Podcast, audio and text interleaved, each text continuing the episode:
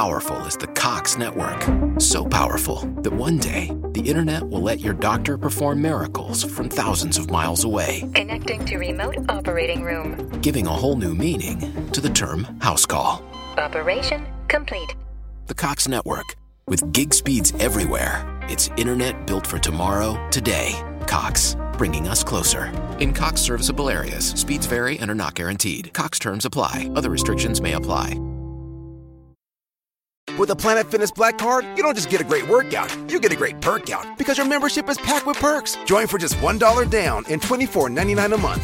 Sign up for the Fiat Black Card for $1 down and get all the perks. Deal ends November 22nd. See Home Club for details. Considerato quello che stava succedendo in questi giorni, mi sembrava doveroso fare anche un episodio di aggiornamento sul podcast di storia di geopolitica perché sono particolarmente impegnato su vari fronti e vi ricordo che domenica, adesso 27 febbraio, ci sarà un video con varie interviste a esperti del settore, tra cui Dario Fabbri, che suppongo conosciate già. Quindi parleremo nello specifico a riguardo, però oggi invece parliamo di quello che al momento mh, mm, sono le 13.50 di, eh, 20, del 25 febbraio, di cosa sta succedendo in Ucraina. Una pioggia di missili su Kiev, sulla capitale, e una serie di combattimenti sono arrivati al centro cittadino eh, come ci viene informato dall'ANSA al momento in cui stiamo parlando della questione. L'agenzia di stampa nazionale riferisce che il presidente ucraino Zelensky parla di eroica resistenza. Vengono colpiti obiettivi civili e Zelensky stesso sta aggiungendo che la Russia, prima o poi, dovrà intavolare un dialogo con il suo stesso paese. L'altra testata, quindi quella non certamente filo-ucraina, ma quella filo-governativa russa, cioè Russia Today, riferisce che nella notte ci sarebbe stata una prima apertura al dialogo da parte dello stesso Zelensky, il quale avrebbe così dato a intendere di essere stato lasciato solo dai presunti alleati occidentali. Nel frattempo già si parla di milioni di profughi, profughi che sono destinati a riversarsi, purtroppo con tutte le conseguenze facilmente immaginabili, sul nostro continente europeo. Ci rendiamo tutti benissimo conto, io e i miei collaboratori, che parlare di fatti in corso di svolgimento comporti il rischio che le notizie possano già essere vecchie nel momento in cui vengono riportate, così come probabilmente lo sarà lo stesso video di domenica sul canale Nova Alexio. Appunto per questo vorremmo cercare di approfondire ragioni e ipotetici sviluppi dell'operazione militare russa che ieri 24 febbraio 2022 è iniziata e che è stata definita da Vladimir Putin nel suo discorso televisivo alla nazione come una operazione militare speciale Speciale perché autorizzata dal Consiglio federale a seguito del riconoscimento praticamente 24 ore prima e per la tutela dell'indipendenza delle due repubbliche popolari russofone del Donbass, cioè Luhansk e Donetsk. Restando alle però dichiarazioni di Putin, l'escalation è stata presentata come una misura di protezione delle minoranze e degli interessi russi in Ucraina, finalizzata a e qui cito, smilitarizzare e denazificare il paese.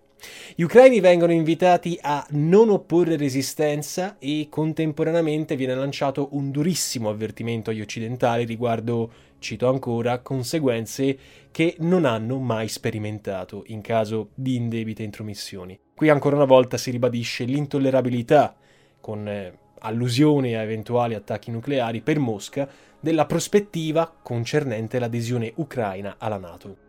Il colpo di mano è giunto piuttosto inatteso. Nell'analisi di molti osservatori la prospettiva dell'azione di forza veniva, non dico completamente esclusa, ma comunque ritenuta circoscritta alla difesa del Donbass. Si escludeva, come sembrava potersi evincere dalle stesse parole di Putin, un'azione piuttosto generale che coinvolgesse eh, l'intera Ucraina. I numerosi fronti dai quali è stato sferrato l'attacco e il lancio di missili contro la capitale, al momento ricordiamolo in corso di occupazione, tra l'altro è freschissima la notizia di contingenti ceceni che stanno mobilitandosi in Ucraina, sembrano disegnare uno scenario decisamente diverso.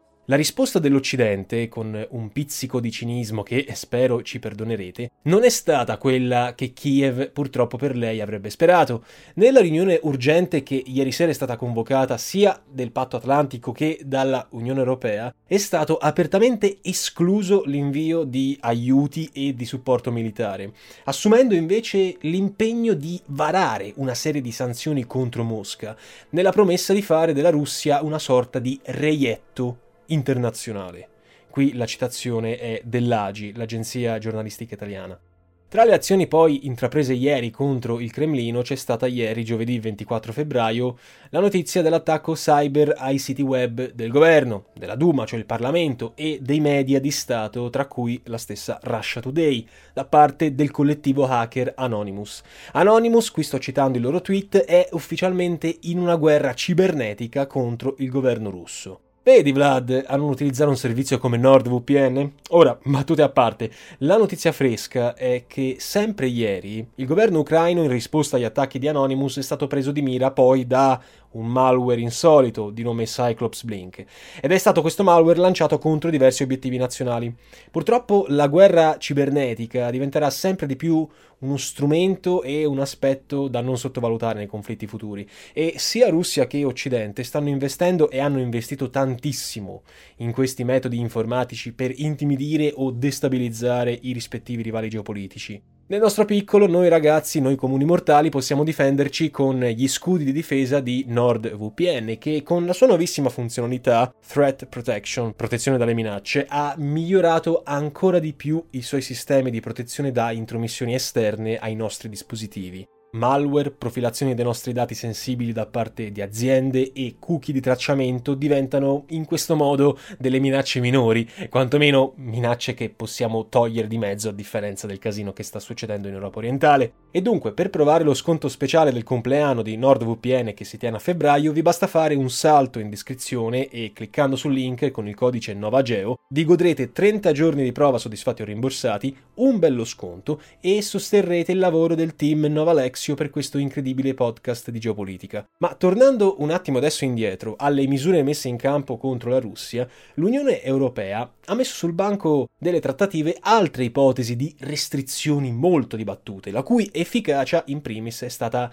anch'essa molto controversa. Tra le ipotesi sul tappeto ci sarebbe stata quella di escludere la Russia dal sistema dei pagamenti internazionali, SWIFT, ma ci sarebbe stato anche l'embargo su gas, sul commercio, contro i beni degli stessi oligarchi che non hanno preso benissimo la cosa e queste misure, alcune di queste perlomeno, sono state dirette contro la persona dello stesso presidente russo e della sua famiglia.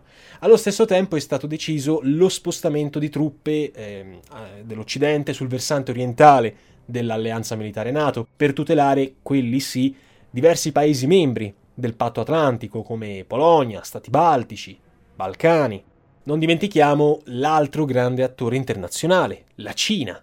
Sarebbe azzardato e privo di ogni fondamento sostenere la tesi che Pechino potrebbe approfittare della situazione per attuare i suoi piani nell'Indo-Pacifico, in particolare contro Taiwan in questo specifico momento. È vero che nella giornata di ieri sono stati segnalati dei voli militari sulla provincia ribelle, ma per dirla tutta non si tratta di una novità di questi ultimi giorni, non è una cosa fresca.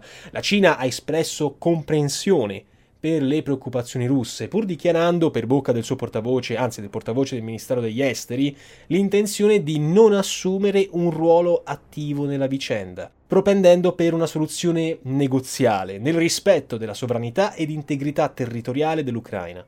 Premettiamo doverosamente e prima di ogni ulteriore considerazione che ogni azione di forza specialmente quando viene condotta contro civili inermi, deve essere condannata senza appello. Per quanto resti escluso l'intervento dell'ONU attualmente, tenuto conto poi del diritto di veto di cui la Russia dispone in seno al Consiglio di sicurezza che ne bloccherebbe ogni azione, la cosa però dimostra, o comunque sarebbe l'ennesima dimostrazione del sostanziale fallimento dell'organizzazione di fronte a crisi particolarmente acute e che coinvolgono le grandi potenze. Tutto questo però non impedisce di provare a fornire una spiegazione sotto l'aspetto geopolitico della crisi ormai sfociata purtroppo in conflitto armato. Nella visione russa, la questione ucraina, come ben sappiamo, affonda le radici nella sua fase storica, nella fase politica della dissoluzione dell'Unione Sovietica. Risale a quell'epoca, siamo nel 1991, un incontro tra i rappresentanti di Mosca e quelli delle potenze occidentali, dove ci sarebbe stata, o almeno dove sarebbe stata fatta a Mikhail Gorbachev la promessa di non espandere la NATO verso est. L'impegno in questione, spesso richiamato da Putin anche nel suo ultimo discorso, è stato però più volte smentito dal segretario generale del Patto Atlantico, Jens Stoltenberg, ma troverebbe una sorta di conferma in un verbale rinvenuto nel British National National Archives di Londra dal politologo americano Joshua Shifrinson, nel quale si narra della predetta riunione tenutasi il 6 marzo 1991 tra gli alti dirigenti della diplomazia americana, britannica, francese e tedesca occidentale con quelli russi, in occasione della quale il tedesco Jürgen Robog avrebbe With a Planet Fitness Black Card, you don't just get a great workout, you get a great perk out because your membership is packed with perks. Join for just $1 down and $24.99 a month. Sign up for the Fiat Black Card for $1 down and get all the perks. Deal ends November 22nd. See Home Club for details. detto, e qui cito, Abbiamo chiarito durante il negoziato 2 più 4 che non intendiamo far avanzare l'alleanza atlantica oltre l'Oder, il fiume Oder. Pertanto non possiamo concedere alla Polonia o ad altre nazioni dell'Europa centrale o orientale di aderirvi.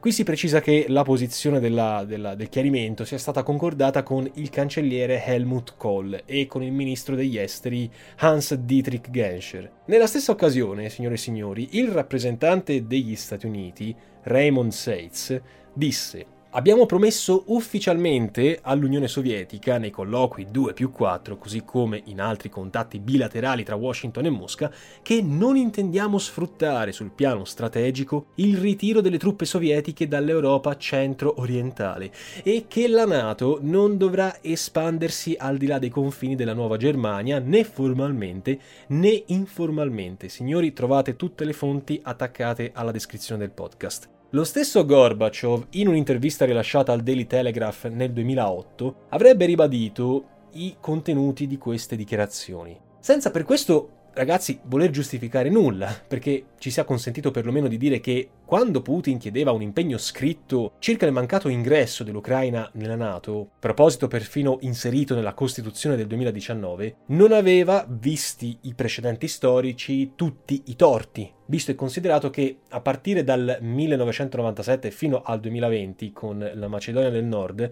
il patto atlantico ha finito per includere la quasi totalità degli stati dell'ex blocco socialista. Putin ha più volte ribadito la strategia difensiva del suo paese, che vede come fumo negli occhi il pericolo, anche soltanto potenziale, di ritrovarsi l'alleanza militare a guida americana ai suoi stessi confini, in caso di adesione dell'Ucraina, chiaramente.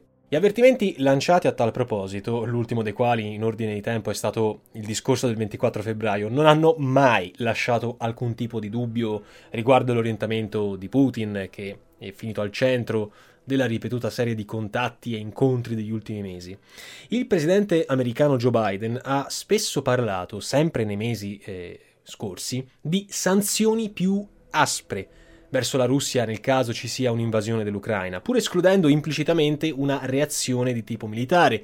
Decisione pare poi confermata dal vertice NATO che si è occupato del blitz di Mosca. La stessa linea viene confermata dall'Unione Europea. A questo punto verrebbe da chiedersi se e quanto la decisione di Putin possa essere stata in un certo senso incoraggiata dalla certezza che europei e americani non si sarebbero mossi sul piano militare e sulla stessa potrebbero aver pesato pure le pressioni dei vertici delle forze armate e dei servizi di sicurezza. Lo stesso capitolo delle sanzioni, che pure avrà il suo peso sull'economia russa e internazionale, potrebbe non aver scoraggiato o intimorito più di tanto l'entourage di Putin, specie se eh, il capo del Cremlino riuscisse a portare a casa alcuni risultati immediati, per mettere così gli occidentali di fronte al fatto compiuto. Questo per Putin è importante perché se dovesse impantanarsi sarebbero gravissimi problemi per lui. Traducendo dal politichese, qualora le cose gli riuscissero, Putin si prenderebbe definitivamente la Crimea, che di fatto è già sua dal 2014, e il Donbass. Si garantirebbe un governo fantoccio, amico a Kiev, sbarazzandosi dell'odiato Zelensky, e risolta in questo modo la questione dell'Ucraina, sarebbe prevedibile che le stesse sanzioni finirebbero per essere revocate o comunque mitigate sul tavolo della pace, mettendo, come dicevamo, la controparte americana di fronte al fatto compiuto. Del resto, anche sulle sanzioni non c'è unanimità nel fronte occidentale, viste le posizioni spesso contrarie dell'Italia e della Germania per l'esclusione della Russia dal sistema SWIFT. Il rischio di un'estensione del conflitto non vuole con ogni probabilità correrlo nessuno. Questo lo si può leggere chiaramente nella stessa presa di posizione della Nato. Una conferma indiretta sull'altro versante, forse, potremmo trovarla nel discorso di Putin, quando parla di operazione speciale, o meglio ancora specifica, Linea questa riscontrabile pure in alcune dichiarazioni rese nei giorni scorsi da un esperto militare russo, che sono tese a smentire ogni proposito di scontro con l'Occidente. Un'altra analisi, invece, è quella che, per escludere un conflitto generale, analizza due aspetti importanti e mette da parte dichiarazioni o minacce che fanno parte del gioco delle parti. Secondo questa analisi bisognerà valutare il pericolo che lo scontro globale getti ancora di più i russi tra le braccia dei cinesi, cosa che non vogliono né gli occidentali, gli Stati Uniti temono più Pechino che Mosca, né Putin, perché secondo Putin sarebbe meglio avere un partner che un alleato troppo forte rispetto alla Russia. Inoltre, parlando dell'Ucraina, la Nato e l'Unione Europea ben difficilmente potrebbero volere o potere, in base ai trattati, tra i loro membri una nazione con territori contesi e al centro di gravi dispute. Non dobbiamo poi dimenticare una cosa, cioè che la situazione in Crimea e soprattutto in Donbass ha visto un ruolo attivo dei russi e degli ucraini e entrambe le parti non hanno rispettato i protocolli di Minsk e entrambe le parti hanno messo del loro perché nel caso degli ucraini si è andata molto spesso a tollerare l'azione delle frange più estremiste, nazionaliste, che in alcuni casi hanno preso il sopravvento, come nei fatti di Odessa del 2014.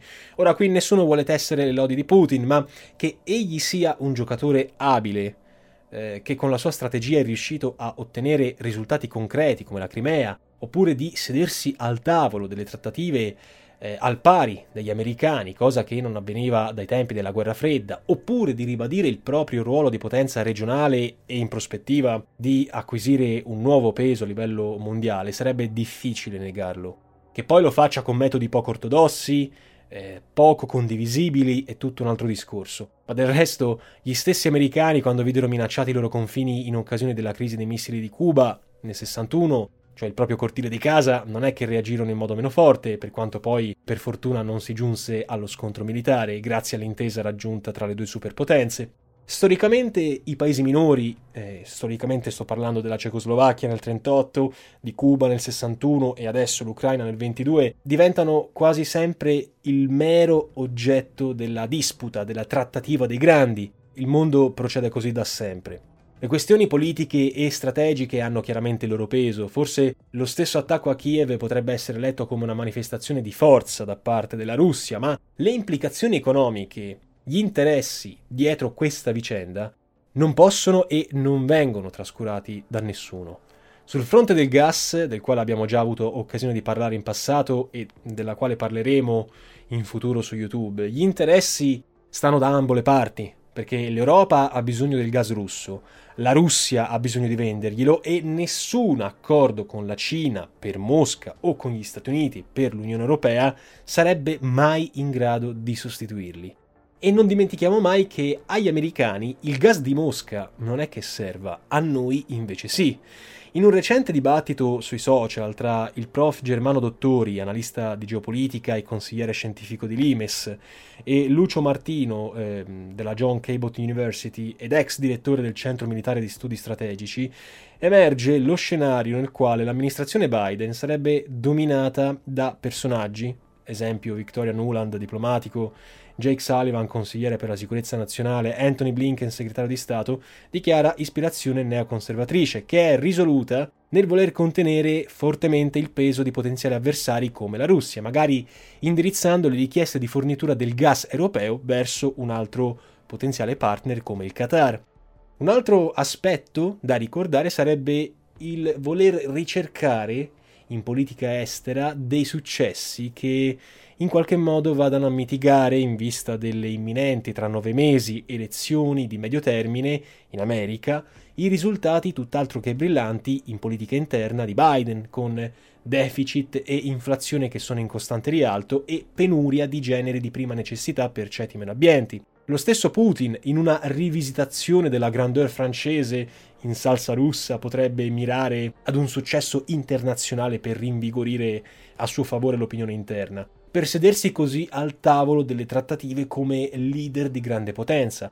Quel che è certo è una cosa, le sanzioni e la soluzione catariota finirebbero per penalizzare soprattutto un ente o comunque una regione, il continente europeo, noi, che ne usciremmo fortemente indeboliti, finiremmo in una situazione poco piacevole.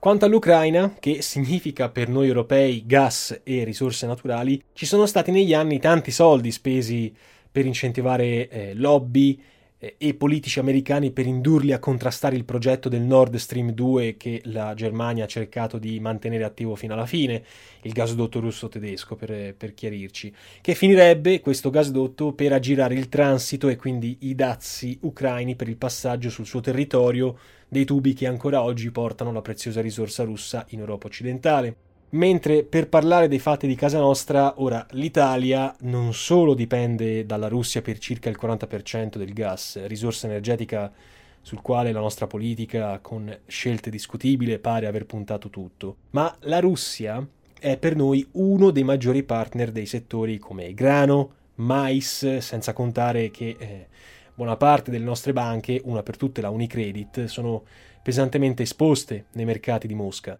E a questo punto, per giungere a una conclusione rapida, direi troncata visto anche il divenire delle cose, a nostro avviso la guerra sarà breve e servirà forse più per finalità di politica interna e soprattutto estera di Mosca e Washington, una sorta di convergenza parallela di italica memoria, mentre a patirne le conseguenze saranno come sempre i poveri civili inermi anche i cittadini europei, italiani compresi.